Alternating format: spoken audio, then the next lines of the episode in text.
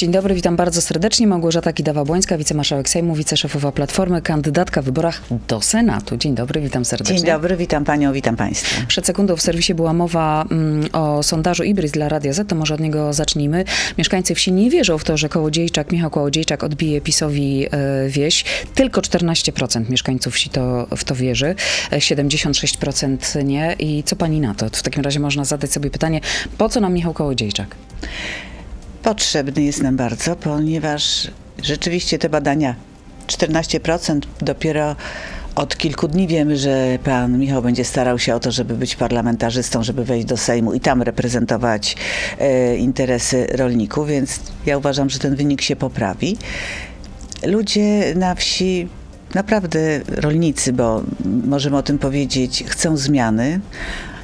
To, że jeszcze nie wierzą, to znaczy, że chyba nie do końca ich przekonaliśmy, że ta zmiana jest możliwa, bo oni chcą zmiany, są niezadowoleni z tego, jak wygląda polityka w stosunku do rolnictwa w naszym kraju. Czują się zawiedzeni, czują się oszukani tym, że problem zboża nie został rozwiązany. A mówimy o tym już od ponad roku, to są już drugie żniwa i sprawa nie została rozwiązana i tego ukraińskiego zboża w magazynach jest więcej niż było jeszcze rok temu, czyli minister jeden, drugi nie zrobili nic, więc chcieliby zmiany. Zmiany.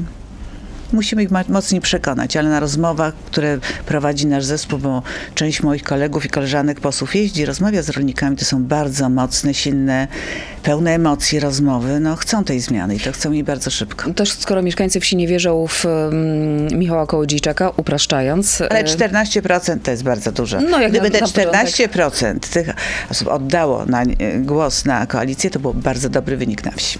Czy zatem w przyszłości widzi pani szansę taką i czy podczas rozmów z Michałem Kołodziejczakiem padały takie deklaracje, że miałby zostać ministrem rolnictwa, no bo to jest gdzieś tam naturalna konsekwencja jego udziału w Koalicji Obywatelskiej w wyborach? Nie wiem, jak te rozmowy wyglądały, ale wiem jedno, że na razie w Koalicji Obywatelskiej nie rozmawia się o stanowiskach, dlatego że jesteśmy w przededniu wyborów. Zobaczymy, jak te wybory się potoczą, zobaczymy, jacy politycy wejdą do Sejmu, jaka to będzie siła i skala, bo przecież to będzie bardzo trudna układanka po wyborach, ale na razie skupiam się, żeby te wybory były z jak najlepszym wynikiem, po prostu, żeby je wygrać. Ustawianie, kto będzie miał jaką funkcję potem, to jest drugorzędna rzecz. Ważne, żeby teraz mieć szansę w ogóle po wyborach wprowadzać te zmiany, które chcemy zrobić, a żeby je wprowadzać, trzeba te wybory po prostu wygrać. A pani widziałaby jednak mimo wszystko Michała Kołodziejczaka na tym stanowisku? Za mało go znam, ale na pewno jeżeli... Znaczy, skład rządu, który mam nadzieję będziemy mogli przedstawić, to będą na pewno osoby kompetentne, merytoryczne, umiejące działać w zespole, ale naprawdę dzisiaj za wcześnie i my takich rozmów w koalicji w ogóle nie prowadzimy. Prawo i Sprawiedliwość nie przedstawiło jeszcze swoich list wyborczych, a już zbiera podpisy, to zgodne z prawem? Wiem, że Platforma zgłosiła sprawę do P K W. Znaczy, zwyczaj jest taki, że jeżeli pani podpisuje poparcie dla listy, to powinna pani wiedzieć, kto na tej liście jest. Platforma, Koalicja Obywatelska przedstawiła swoje listy, zbieramy podpisy, PiS nie. Ja sądzę, że związane to jest z tym, że ma przed nami jeszcze jedna tura głosowań trzydziestego, gdzie potrzebne jest potrzebne są wszystkie głosy PiS-owców i, i Zjednoczonej i Prawicy, dlatego żeby odrzucić poprawki Senatu. A jeżeli część z posłów nie znajdzie się na przykład na listach, mogą nie chcieć podporządkować się decyzji PiS-u, więc podejrzewam, że to jest tak, że są zakładnikami y, tych głosowań i po, dopiero po trzydziestym poznamy listy Prawa i Sprawiedliwości. A czy na tym ostatnim posiedzeniu dowiemy się, co tak naprawdę będzie działo się z Lex Tusk? Dzisiaj Gazeta Wyborcza pisze o tym, że wraca, bo tak chce prezydent i na tym posiedzeniu właśnie trzydziestego jednak mamy poznać kandydatów albo zostaną wybrani kandydaci do tej komisji. Nie wiem, czy tak będzie, bo... Z... Porządek obrad Sejmu trzydziestego miał być tylko głosowania, tylko i wyłącznie głosowania ustaw, które wracają do nas z Senatu. Nie wiem, jakie tarcia są pomiędzy panem prezydentem a prezesem Kaczyńskim w tej chwili. W porządku obrad i, po, i tego, po co się zbiera Sejm trzydziestego, tego nie ma. A plany powołania komisji badającej wpływy rosyjskie w tej kadencji, to według pani jest rzecz realna absolutnie? No ja wiem, że sama ustawa jest przez państwa krytykowana, no ale mimo wszystko, no, podpis prezydenta jest, więc pewnie to tylko kwestia czasu, kiedy ta komisja powstanie. jeżeli oczywiście PiS wygra wybory. No właśnie, poczekajmy, co będzie po wyborach. Ta komisja nie powinna powstać, nie powinna tak wyglądać. To jest sprzeczne z zasadami demokracji, z polskim prawem, z uczciwością. Było to potrzebne PiS-owi tylko do walki politycznej. Tak naprawdę do walki politycznej z liderem opozycji, z Donaldem Tuskiem, żeby podważać jego autorytet, osłabiać jego zaufanie, które ma w społeczeństwie. Tylko po to. Nie sprawdziło się, więc może dlatego chwilowo z tego się wycofali. Ale PiS nie będzie rządził po wyborach, bo nie możemy dopuścić do tego, żeby Polska była tak niszczona. Naprawdę ja w to wierzę, bo ludzi, dla których Polska ma większe znaczenie niż Prawo i Sprawiedliwość, jest więcej w naszym kraju. Wiceminister Wąsik do dymisji? Czy gdyby był czas, na pewno. To jest po prostu niewyobrażalny skandal, że w Polsce i policja, i wojsko jest zawłaszczane przez partię rządzącą. Policja i wojsko służą całemu społeczeństwu, całemu narodowi i powinni być apolityczni. Nie powinni brać udziału w piknikach wyborczych, w piknikach robionych po to, żeby poprzeć jednego czy drugiego kandydata.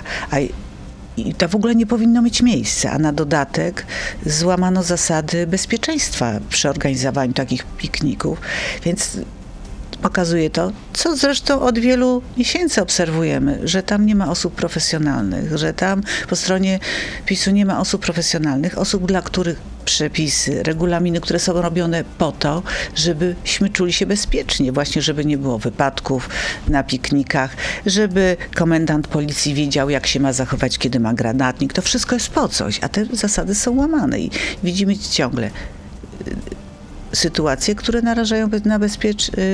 narażają na bezpieczeństwo nas wszystkich. Wiceminister Wąsik mówił już, że to jest region, z którego pochodzi. On wielokrotnie wspierał um, um, samorząd w różnych kwestiach i także w tym przypadku przyznał otwarcie, że pomagał załatwić śmigłowiec właśnie na ten piknik, no bo najpierw um, takie zapytanie poszło w kierunku wojska. Jestem bardzo ciekawa, kto odmówiło. płaci za lot hmm. takiego śmigłowca, bo przecież lot takiego śmigłowca kosztuje. Kosztuje paliwo, kosztuje podniesienie maszyny do lotu. Kto ciekawy za to zapłacił? Minister nie, nie ma prawa wykorzystywać sprzętu policyjnego do pikników, chyba że byłby to piknik apolityczny, promujący działalność policji, budujący zaufanie do policji, a taki przecież nie był. Był polityczny? Oczywiście, skoro mówimy, że ja załatwiłem, to znaczy, co to znaczy, że minister załatwił śmigłowiec? Co to znaczy, że mój okręg wyborczy? No to jest po prostu kompromitacja. To, to się nie powinno wydarzyć w kraju demokratycznym. To wykorzystywanie sprzętu służb do kampanii wyborczej, o tym pani już mówiła, nie pierwszy raz ma miejsce w przypadku właśnie śmigłowca Black Hawk, co się wydarzyło w, koło Ciechanowa na tym pikniku wojskowym oficjalnie.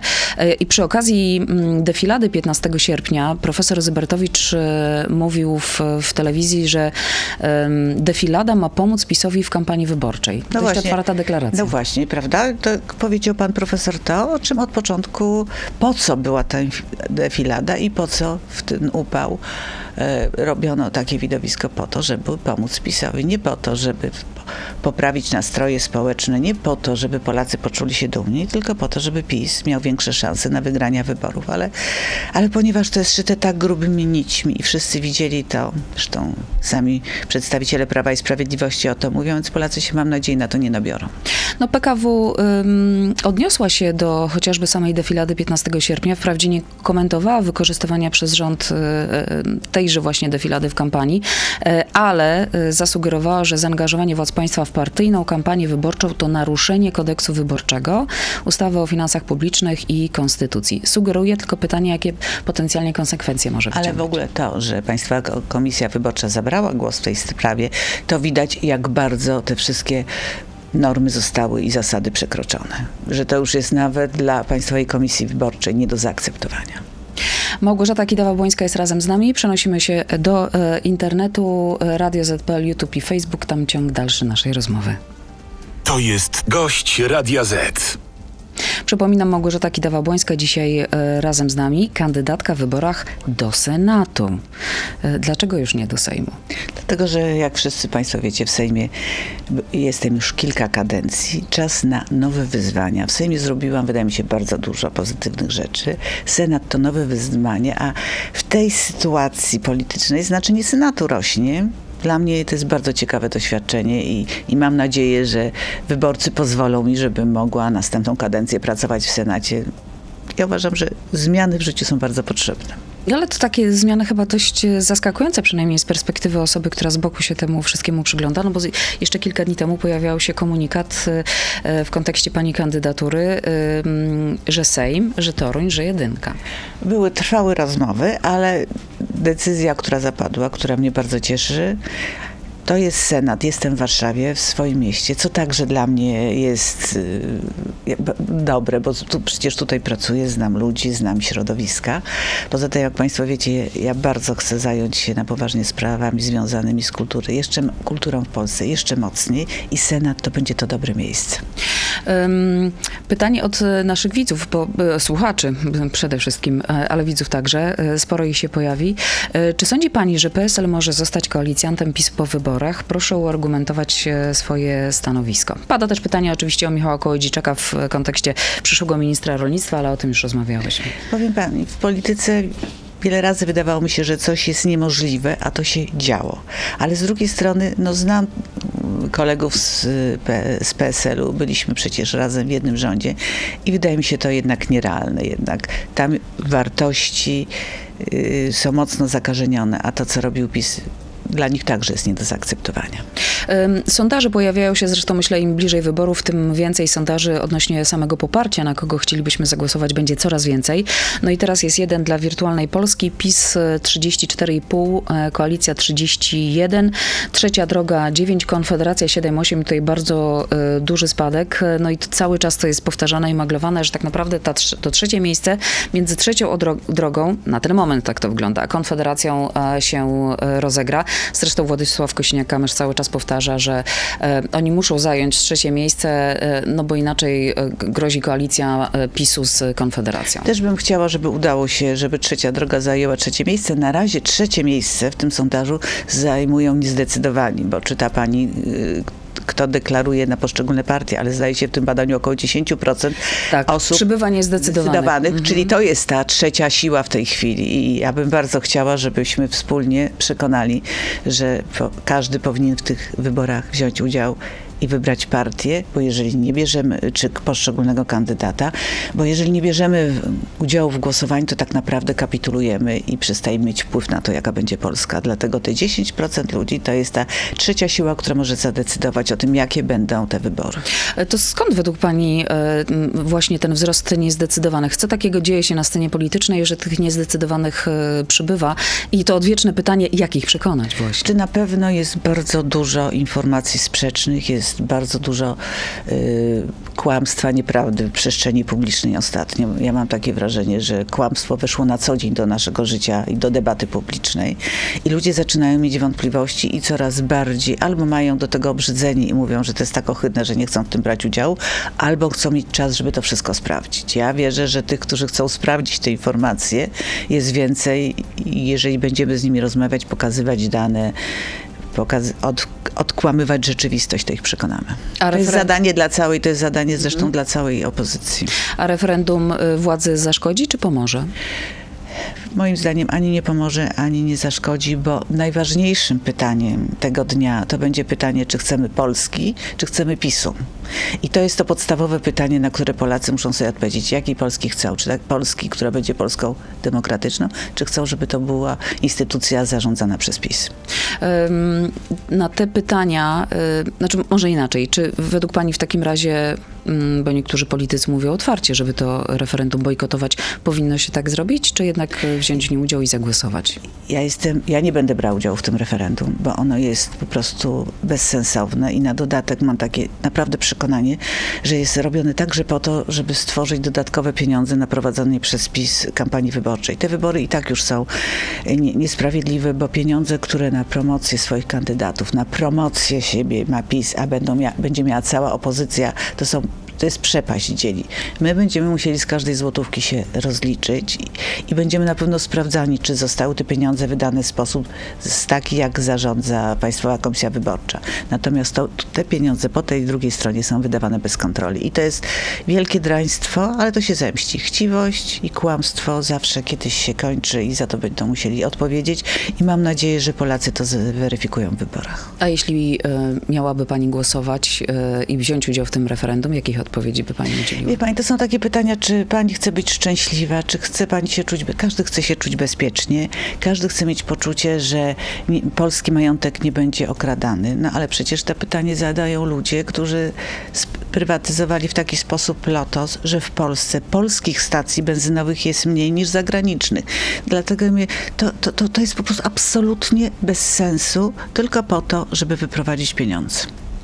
Albo przykryć swoje, bo jak powiedział kiedyś Donald Tusk, te pytania to jest taki akt oskarżenia, które sobie sam stawia PiS, bo pyta o rzeczy, które robi. A propos Donalda Tuska, zachęca cały czas Jarosława Kaczyńskiego do debaty. Ostatnio pojawił się taki filmik w przestrzeni internetowej, w którym powiedział, zacytuję, drogi Jarosławie, nie ma się co bać, nie ma się co wstydzić, ze mną będzie po polsku, godzinka debaty i po bólu. No proszę zobaczyć, że Jarosław Kaczyński od dawna właściwie nie wystąpił w żadnej debacie. Ja, ja rozumiem, że ma traumy po tej ostatniej debacie z Donaldem Tuskiem, to w dwa tysiące piętnastym roku zdaje się, prawda? I nie chce. Aż tak długo? Aż tak długo, to musiało bardzo go boleć. To jest nienaturalne, że liderzy partii, liderzy partii ze sobą nie, nie pokazują publicznie swojej rozmowy. Rozmowa nie boli. Trzeba tylko mówić prawdę i szanować przeciwnika politycznego. Tylko tyle. Dzisiaj się rozmawia w internecie, mam wrażenie, na Twitterze, o ile można to nazwać rozmową. No więc właśnie, a chyba brakuje u nas takiej rozmowy, że stawia, stają po przeciwnej stronie dwie strony, różniące się bardzo, ale pokazujące, że można w ważnych sprawach rozmawiać. Tylko mówię, trzeba mówić prawdę i szanować przeciwnika, z którym się rozmawia. A w ogóle debaty m, przedwyborcze jakiekolwiek według Pani powinny się pojawić? Niekoniecznie wśród samych liderów, ale w ogóle wśród kandydatów. Znaczy w tej chwili, kiedy obserwujemy, właściwie te debaty toczą się cały czas. Osiągnęły już taki poziom, poziom, że dla... Bardzo rzadko są takie rozmowy, że dowiadujemy się z nich czegoś innego. Tak o, o co naprawdę chodzi, raczej to jest tylko ocenianie siebie nawzajem i, i, i nie są to przyjemne rozmowy. czternasta emerytura. Zresztą też pytanie od naszego słuchacza. Czy popieracie dwa tysiące dwieście czternastej emerytury? Mówiliśmy cały czas, że trzeba, jeżeli jest tak wysoki stopień inflacji, rywalizować i płace, i emerytury, żeby ludzie nie tracili na tym, że jest taka sytuacja. Natomiast to dwa tysiące dwieście to jest wzięte tak z kapelusza. Nie wiem. Wiem, że dla wielu emerytów będzie miało to ogromne znaczenie, ale to nie jest rozwiązanie systemowe. To jest teraz, tu i teraz. A co będzie za pół roku, co będzie za rok? Ja rozmawiałem z emerytami, którzy przyjmą te pieniądze. Oni chcieliby wiedzieć, że myśli się o ich, o wsparciu ich systemowo, że wprowadza się system, który będzie działał, a nie będzie zależny od nastrojów czy humorów prezesa partii. Jak zatem powinna, albo inaczej, jaki pomysł Platforma ma na to, by te emerytury były wyższe i by seniorzy byli bardziej usatysfakcjonowani? Mówiliśmy o tym wielokrotnie, że seniorzy, no, składka zdrowotna, która tak naprawdę dla seniorów jest bardzo wysoka, zjadła, zjada ich tę dodatną trzynastą emeryturę, bo gdyby te pieniądze systematycznie przychodziły na konto co, co miesiąc, okazałoby się, że i tak ta składka była wyższa niż te pieniądze, które emeryci dostają.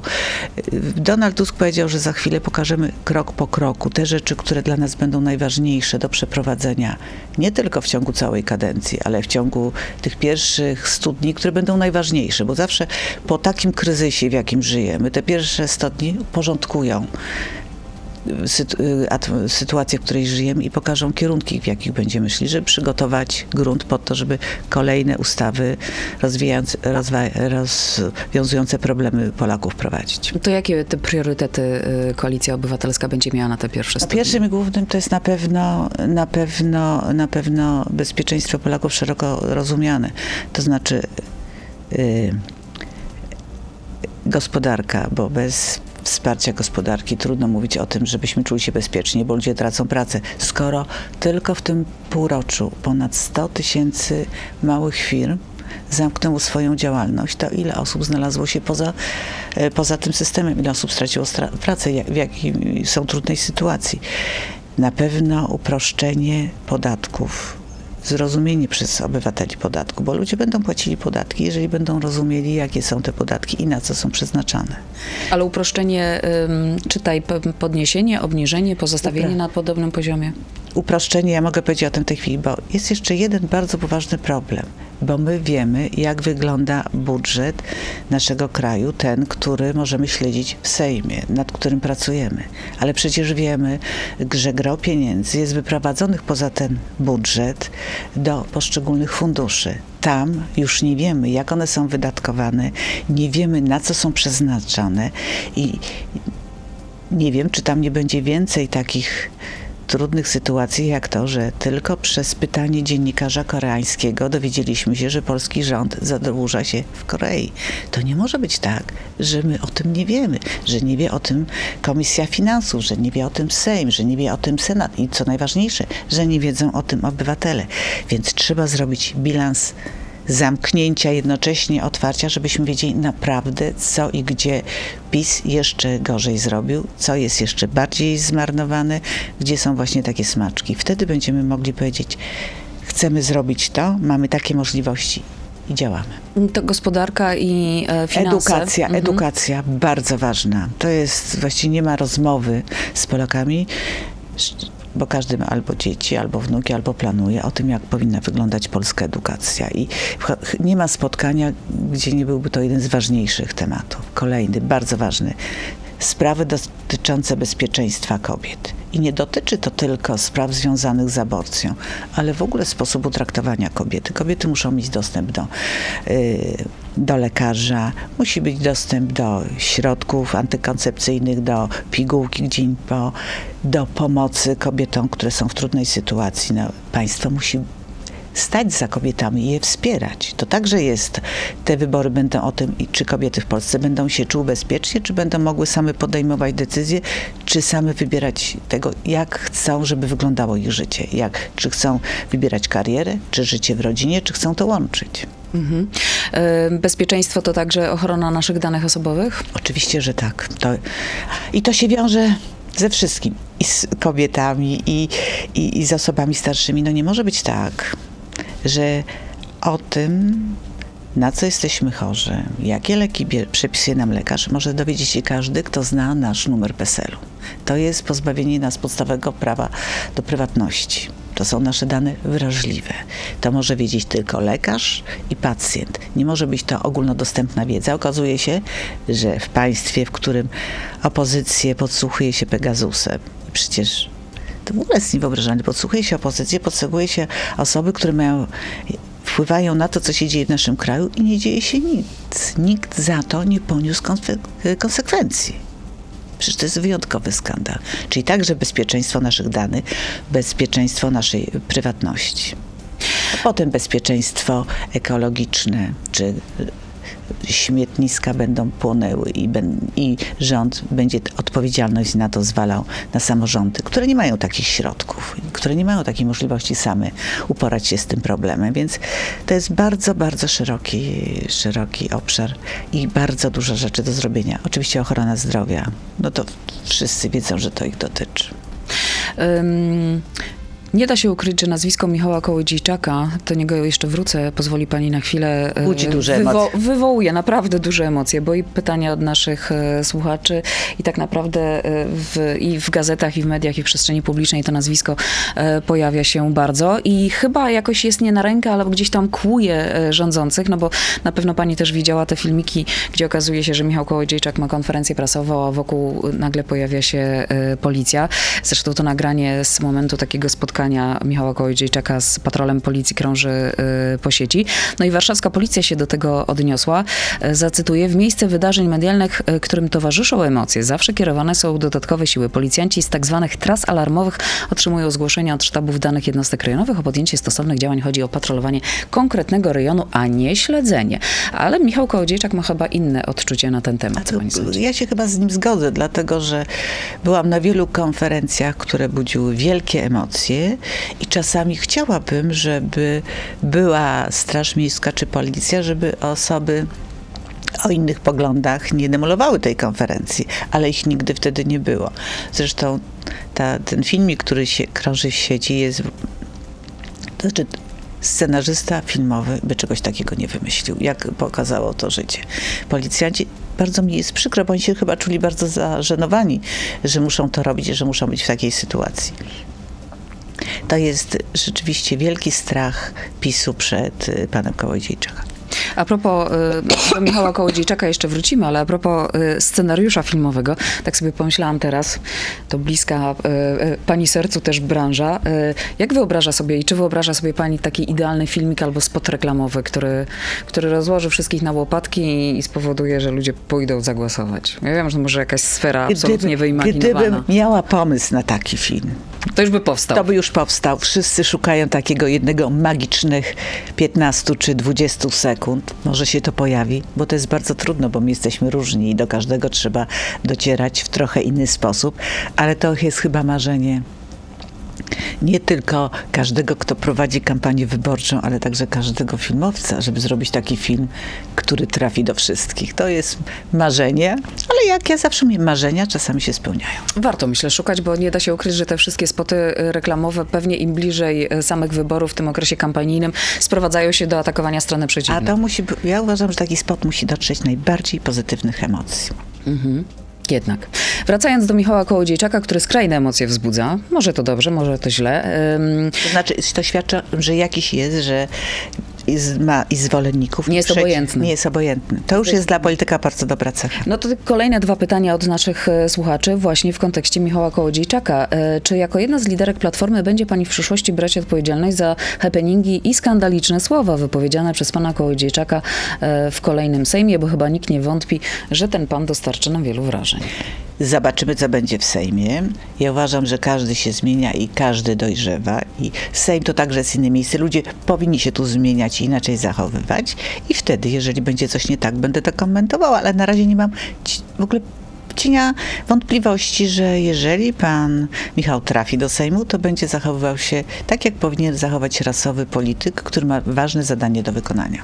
No to jeszcze jedno pytanie od naszego słuchacza. Czy jest pani pewna, że Michał Kołodziejczak będzie głosował za aborcją do dwunastego tygodnia? Powiedział w jednym z wywiadów, że to będzie decyzja kobiet. Jeżeli kobiety będą chciały takiego rozwiązania, to on to poprze. I ja biorę to ja, jako e, stanowisko, że jeżeli będzie przedstawiony taki projekt, a będzie, bo myśmy obiecali, że należy te sprawy, cały pakiet kobiet uregulować i mówimy o tym cały czas, że to naprawdę są wybory także o bezpieczeństwo kobiet, że on za tym zagłosuje. Ale on dużo rzeczy mówił w przeszłości, włącznie ale, z atakowaniem Donalda Tuska. Ale ostatnio mówił o tych kobietach, więc ja nie, nie wchodzę w głęboką historię, tylko sprawdzam jego ostatnie wypowiedzi.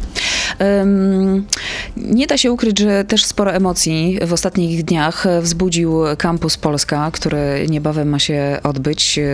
Zrezygnowano z, pale, z panelu symetrystów, tak to zostało e, nazwane, i taką dyskusję zorganizują e, teraz media, Gazeta kropka pe el i Oko kropka press. E, Meller, Sitnicka, Sroczyński i Wróbel. W niedzielę ma to spotkanie mieć miejsce. E, idąc za tym, niektórzy, niektóre osoby, dziennikarze, którzy mieli się tam pojawić, e, rezygnują z udziału w kampusie. Donald Tusk, to już wiemy, nie i weźmie udział w tym spotkaniu. Co pani sądzi na temat tego zamieszania wokół? Ja nie będę oceniała organizatorów. Sama jestem zaproszona na kampus i będę brała udział w panelu razem. No to jednak pojawia się hasło ograniczenie wolności słowa. Jeżeli organizuje pani swoją konferencję, czy swoje spotkanie, czy swój kampus, może pani zapraszać takich gości, z którymi chciałaby pani, żeby młodzi ludzie porozmawiali. Czy słucha pani tego, kogo młodzi chcą zaprosić, bo także oni mieli wpływ na to, kto będzie gościem kampusu. I to należy uszanować. Te emocje dla mnie są dosyć dziwne, bo nie wiem, ja, ja nie zapraszałam i nie ja rezygnowałam z uczestnictwa tych go, gości w, w kampusie. Zresztą dotyczyło to tylko jednej osoby. Te następne goście w geście solidarności zrezygnowały. Wydaje mi się, że zbyt dużo rozmawiamy o tym panelu. Na kampusie paneli będzie bardzo dużo, bardzo dużo de, debat i dyskusji. A organizator ma prawo zapraszać kogo chce i, i, i ja tego nie będę oceniać. No. wybrano taką drogę, zaproszono takich gości. Nie dogadano się tutaj, no mają do tego pełne prawo. To nie, każdy ma prawo do mówienia swoich, tego co myśli, co czuje. Ja stoję na straży tego, ale jeżeli ja robię jakąś imprezę, mogę zapraszać osoby, z których zdaniem bardziej się zgadzam. To jeszcze na koniec jeden wątek. Prezydent postawił, miał postawić PiS nieformalne ultimatum. Jeśli przyjmiecie przed wyborami moje projekty, możecie na mnie liczyć w kampanii. No i Prawo i Sprawiedliwość specjalnie się tym ultimatum podobno nie przejmuje. No i jakie mogą być tego konsekwencje według pani? A może prezydent już włączył się w kampanię, tylko to jest jakaś zagrywka tutaj też w stronę Prawa i Sprawiedliwości? No. Pan prezydent cały czas działa wspólnie z Prawem i Sprawiedliwością i nawet na chwilę nie był prezydentem bezpartyjny, więc co by teraz miało się takiego wydarzyć, żeby zmienił swoje zdanie? To był bardzo konsekwentny. Od pierwszego dnia swojej prezydentury był aktywnym, no właściwie można powiedzieć, członkiem, częścią, aktywną, aktywnym członkiem PiS-u. Nie miał oficjalnie legitymacji partyjnej, ale zawsze był po tej stronie. Ani razu nie stanął po stronie opozycji, ani razu nie otworzył się na oczekiwania innych Polaków, ani razu nie posłuchał głosu Polaków, tak naprawdę. Więc tutaj nie spodziewam się jakiejkolwiek zmiany, a z tego co wiem, chyba jeszcze jedna z ustaw, o której, na której bardzo zależało panu prezydentowi, wróci do nas z Senatu. Obserwatorzy, jeszcze jedna rzecz, o której sobie przypomniałam, chciałabym panią o to zapytać. Obserwatorzy wyborów, wiem, że dużo chętnych jest. Bardzo żeby, dużo, tak. No właśnie, chyba dużo więcej niż potencjalnie miejsc. Po co według pani tacy obserwatorzy i w jaki sposób mogą mieć wpływ na to, żeby przyglądać się właśnie uważnie tym, tym wyborom parlamentarnym? To są bardzo ważne wybory, zresztą każde wybory są bardzo ważne, ale te moim zdaniem wyjątkowo i Polacy, obywatele powinni mieć poczucie, że te wybory to są ich wybory, że nikim ich nie zawłaszczy. Taka obywatelska kontrola wyborów, to, że będzie dużo mężów zaufania, że będą przedstawiciele zwykłych obywateli w komisjach, wydaje mi się, że to jest bardzo dobre. To powinno w ogóle być taki zwyczaj, że to są nasze wybory, my te wybory obserwujemy. I Bo ja nie wierzę, że w małych komisjach wyborczych ktoś będzie, bo przecież ci ludzie, którzy tam są, znają się. Pracują potem razem, razem są w tej samej miejscowości, że będą chcieli y, robić coś złego przy tych wyborach. Ale to poczucie, że patrzymy wszyscy na ręce, jest moim zdaniem bardzo dobre. A w tych wyborach, które no, nie są sprawiedliwe przy tych wszystkich mechanizmach, które może wykorzystać Prawo i Sprawiedliwość, bardzo jest ważne, żeby protokoły ze wszystkich komisji wyborczych, żebyśmy wiedzieli, i mieli spisane wszystkie protokoły z tych małych komisji wyborczych, żeby nikomu gdzieś tam po drodze nie przyszło do głowy, żeby coś zmienić. Małgorzata Kidawa-Błońska była dzisiaj razem ze mną e, i razem z Państwem, wicemarszałek Sejmu, wiceszefowa Platformy i kandydatka w wyborach do Senatu już piętnastego października. Bardzo serdecznie dziękuję, dziękuję pani, pani marszałek. Bardzo. Dziękujemy Państwu, do zobaczenia i do usłyszenia. To był gość Radia Z. Słuchaj codziennie w Radio Z i na player radio zet kropka pe el.